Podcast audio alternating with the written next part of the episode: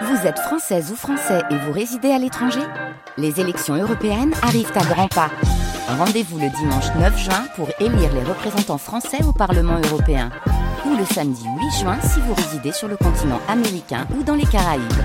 Bon vote nous, on termine cette semaine ensemble. Nous sommes vendredi, le 9 février, et il est 9h. Comment ça roule à 9h, Marie-Corinne Caïto Ah bah écoutez, c'est plutôt compliqué. Je suis sur les boulevards bordelais. Ailleurs, euh, la 10, la 62, la 63 semblent dégager. En tout cas, les voyants sont au vert ce matin. C'est une bonne nouvelle. Si vous constatez des difficultés, le bon réflexe, hein, comme d'habitude, Marie, le 05 56 19 10 10. Encore beaucoup de douceur aujourd'hui. Oui, sous un ciel euh, majoritairement gris, avec même quelques petites averses possibles en matinée. 13 à 16 degrés attendus cet après-midi au meilleur de la journée, avec toujours un vent assez fort sur la côte. Emmanuel Macron, attendu à Bordeaux aujourd'hui. Le chef de l'État vient assister à la prestation de serment des nouveaux auditeurs de justice, les 459 élèves de la dernière promotion de l'École nationale de la magistrature, basée chez nous à Bordeaux. Et avant ça, Emmanuel Macron va à la rencontre de policiers bordelais au commissariat central, assister notamment à une démonstration de plainte en ligne. Le dispositif est expérimenté en Gironde depuis la fin de l'année dernière pour les vols de biens.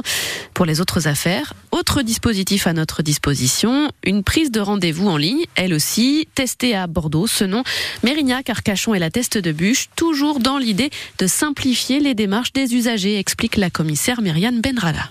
L'usager, il est guidé de manière assez intuitive euh, sur le site. Hein. Il y a effectivement un parcours, euh, quelques petites questions auxquelles il faut répondre.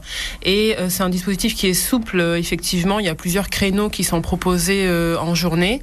La personne, donc en fonction de ses contraintes personnelles, familiales, professionnelles, elle peut choisir ses propres créneaux. Elle peut même annuler un créneau, son rendez-vous et le reporter si jamais ça lui convient plus. C'est à la fois de faciliter la, la vie de l'usager et ça permet également euh, de euh, réduire les temps d'attente et de gérer les, flux, parce que la personne, en fait, euh, elle se présente dans le commissariat et elle est prise en charge à l'heure du rendez-vous. Donc ça lui évite quand même des temps d'attente qui sont assez longs. Et ça se passe sur Police Rendez-vous sur Internet. Visite présidentielle donc aujourd'hui à Bordeaux au lendemain de la fin du suspense pour le gouvernement de Gabriel Attal. Enfin au complet après un mois d'attente.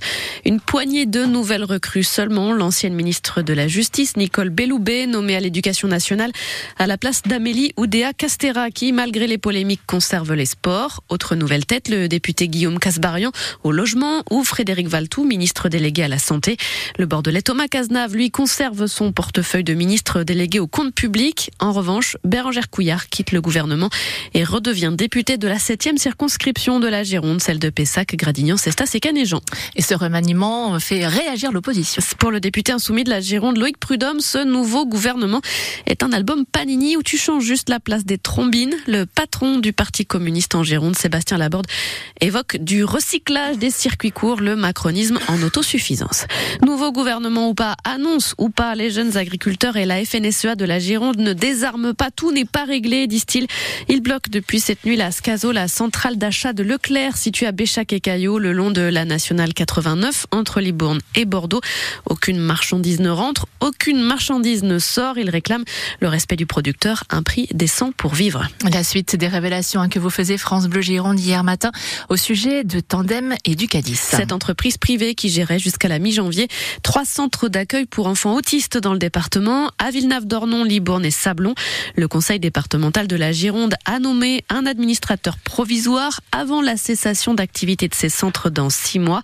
En cause des interrogations sur l'utilisation de l'argent public versé à Tandem et du Cadiz pour la prise en charge des enfants. Mais Jules Brélaz, la direction dément tout détournement tout l'argent était réinjecté pour les enfants. Voilà ce qu'assure la directrice d'une de ces maisons d'accueil en Gironde. Ce qui serait en cause ici, c'est l'organisation financière d'une SAR à but lucratif dans un monde de l'aide sociale à l'enfance dominé par l'argent public, comme le reconnaît lui-même le fondateur de Tandem Educadis, David Boyer-Béranger. Effectivement, ce fonctionnement d'entreprise que je représente, etc., je n'ai pas pu aussi le rendre si lisible que ça. Oui, à un moment peut-être, effectivement, cette confrontation, entre guillemets, bien sûr, entre une entreprise privée et le secteur associatif ou du département, à un moment donné, peut arriver à des frictions. Problème de communication, dit le chef d'entreprise. Pas sûr que le département l'entende de cette façon, car les sommes publiques en jeu sont conséquentes, comme l'explique Pierre-Vincent Guéret, l'administrateur provisoire nommé par la collectivité à Tandem Educadis 33. Quand on octroie 400 euros pour une prise en charge d'un enfant à la journée, ça veut dire qu'on met 150 000 euros par an, par enfant. Pourquoi? Je ne retrouve pas l'équivalent de 150 000 euros en service auprès des enfants. Il y a une partie qui est partie, je ne sais où, il y a forcément une explication, j'aimerais bien la voir. Une réponse que l'administrateur provisoire dit attendre depuis maintenant plus de 15 jours. Et toute l'affaire Tandem Educadis est sur francebleu.fr. La consultation chez le généraliste pourrait bientôt passer à 30 euros contre 26,50 euros actuellement.